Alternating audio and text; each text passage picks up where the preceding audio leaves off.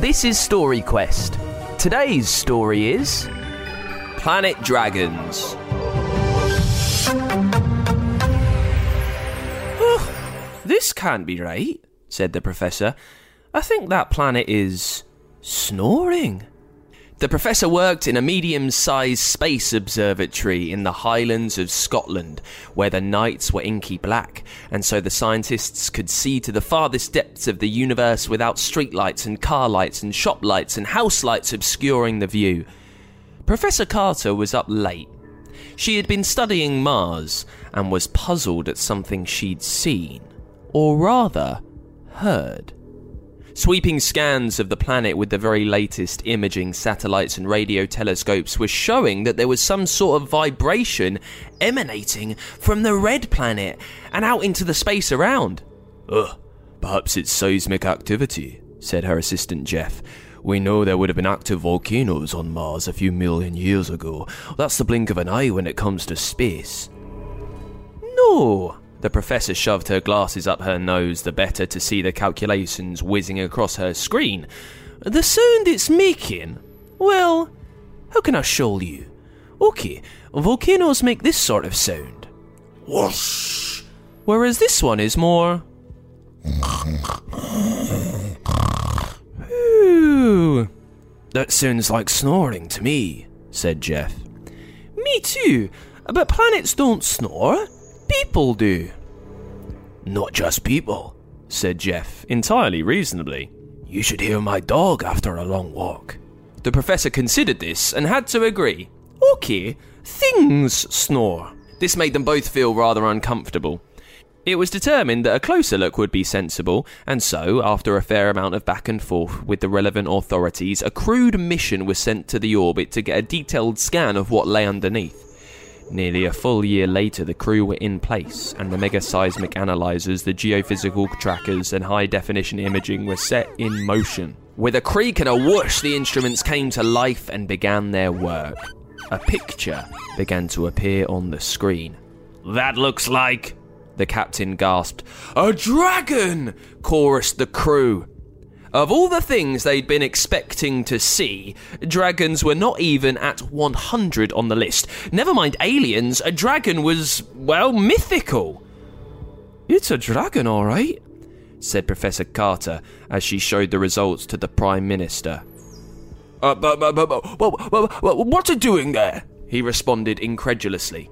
She checked her notes. Uh, scratching his heel and then slurping some molten iron for, well, I suppose, given the Mars orbit, would have been breakfast. But that's not what I meant, and you know it. This is terribly troubling. I'm afraid it's worse than troubling. After all, if Mars has a dragon lounging around in its core, then we have to entertain the possibility that there's one inside the Earth as well. I wonder if you know what the core of our planet actually is. You might have learned about it at school. It lies underneath the crust of the surface of the planet, and deep beneath the thick layer known as the mantle. If you were to begin to dig, you'd find it about 800 miles down, and you'd see it stretch for over 2,000 miles across. Of course, you wouldn't see it for long because you'd be burned to a crisp. After all, the rolling, boiling core of its molten iron is over 5,000 degrees in temperature. It's not a good place for a human being. But an ideal one for a dragon, when you think about it. The Prime Minister mopped his brow and said something must be done. What if the dragon clawed his way up to the surface? What if it went on a rampage, setting cities alight? Before the professor could interrupt, he had dialed the number of his chief security experts and the professor was ushered out. The professor had a niggling feeling that getting all shouty and explody about the matter wasn't the right approach. But what could she do? She returned to the laboratory and continued to study the skies, starting with scanning the other planets to see what lay within. It appeared that there were, indeed, dragons in the centre of every planet of the solar system. It was a little difficult to establish if the same was true in all parts of the galaxies. They seemed to be similar in that they snored and slumbered and didn't really do very much. It was almost as if they were in a colossal hibernation. Don't tell the Prime Minister that, cautioned Jeff. He'll just be even more worried about it when they do wake up. The professor agreed, and although it went against her scientific training to withhold information, decided to keep her notes to herself. News has a habit of slipping out, and it wasn't long before Earth was buzzing with the talk of planet dragons. It seemed there were different types depending on the planet. Gas giants had enormous fat dragons, thought to have a blue coloured tinge based on electromagnetic signals. Sulphurous Hot Venus had a small red dragon who was a particularly noisy snorer, whereas Earth and Mars had medium sized dragons, flecked with green anxious citizens on every continent were urging the governments to destroy the dragons before they awoke, and governments actually worked together to come up with a plan. They decided that a shockwave would be sent to the centre of the world using the largest generator ever created. Nothing could be done about other planets, but at least there was a chance to save the Earth for themselves.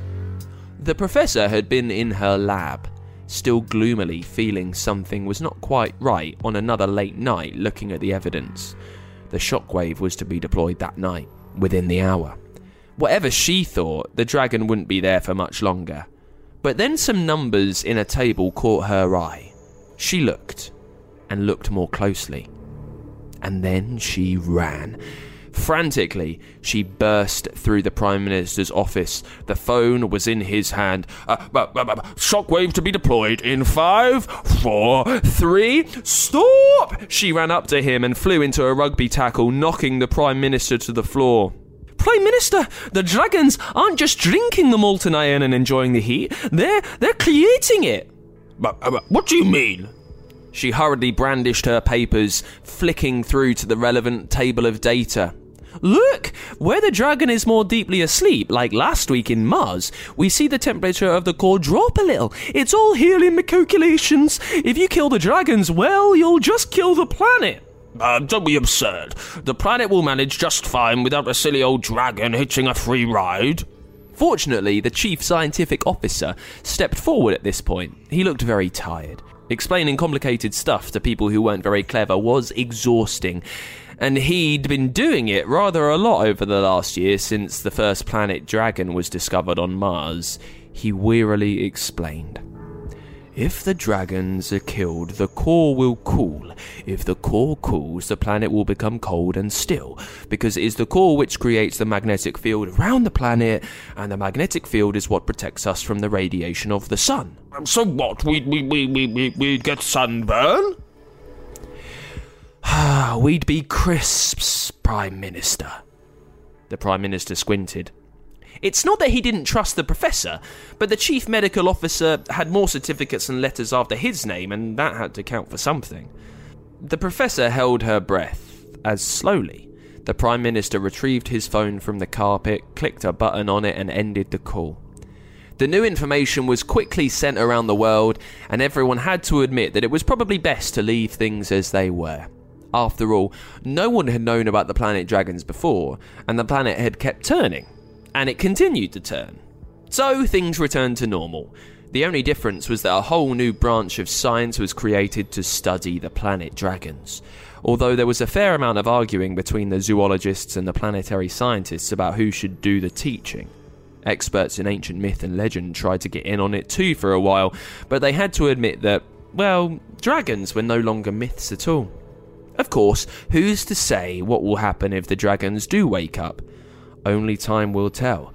But from what anyone else could tell, they'd been perfectly peaceable in their slumbery furnaces for five billion years, and humans had only been on Earth for a moment, by comparison.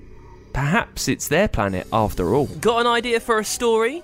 Tell us the title at funkidslive.com forward slash storyquest, and we could bring your story to life.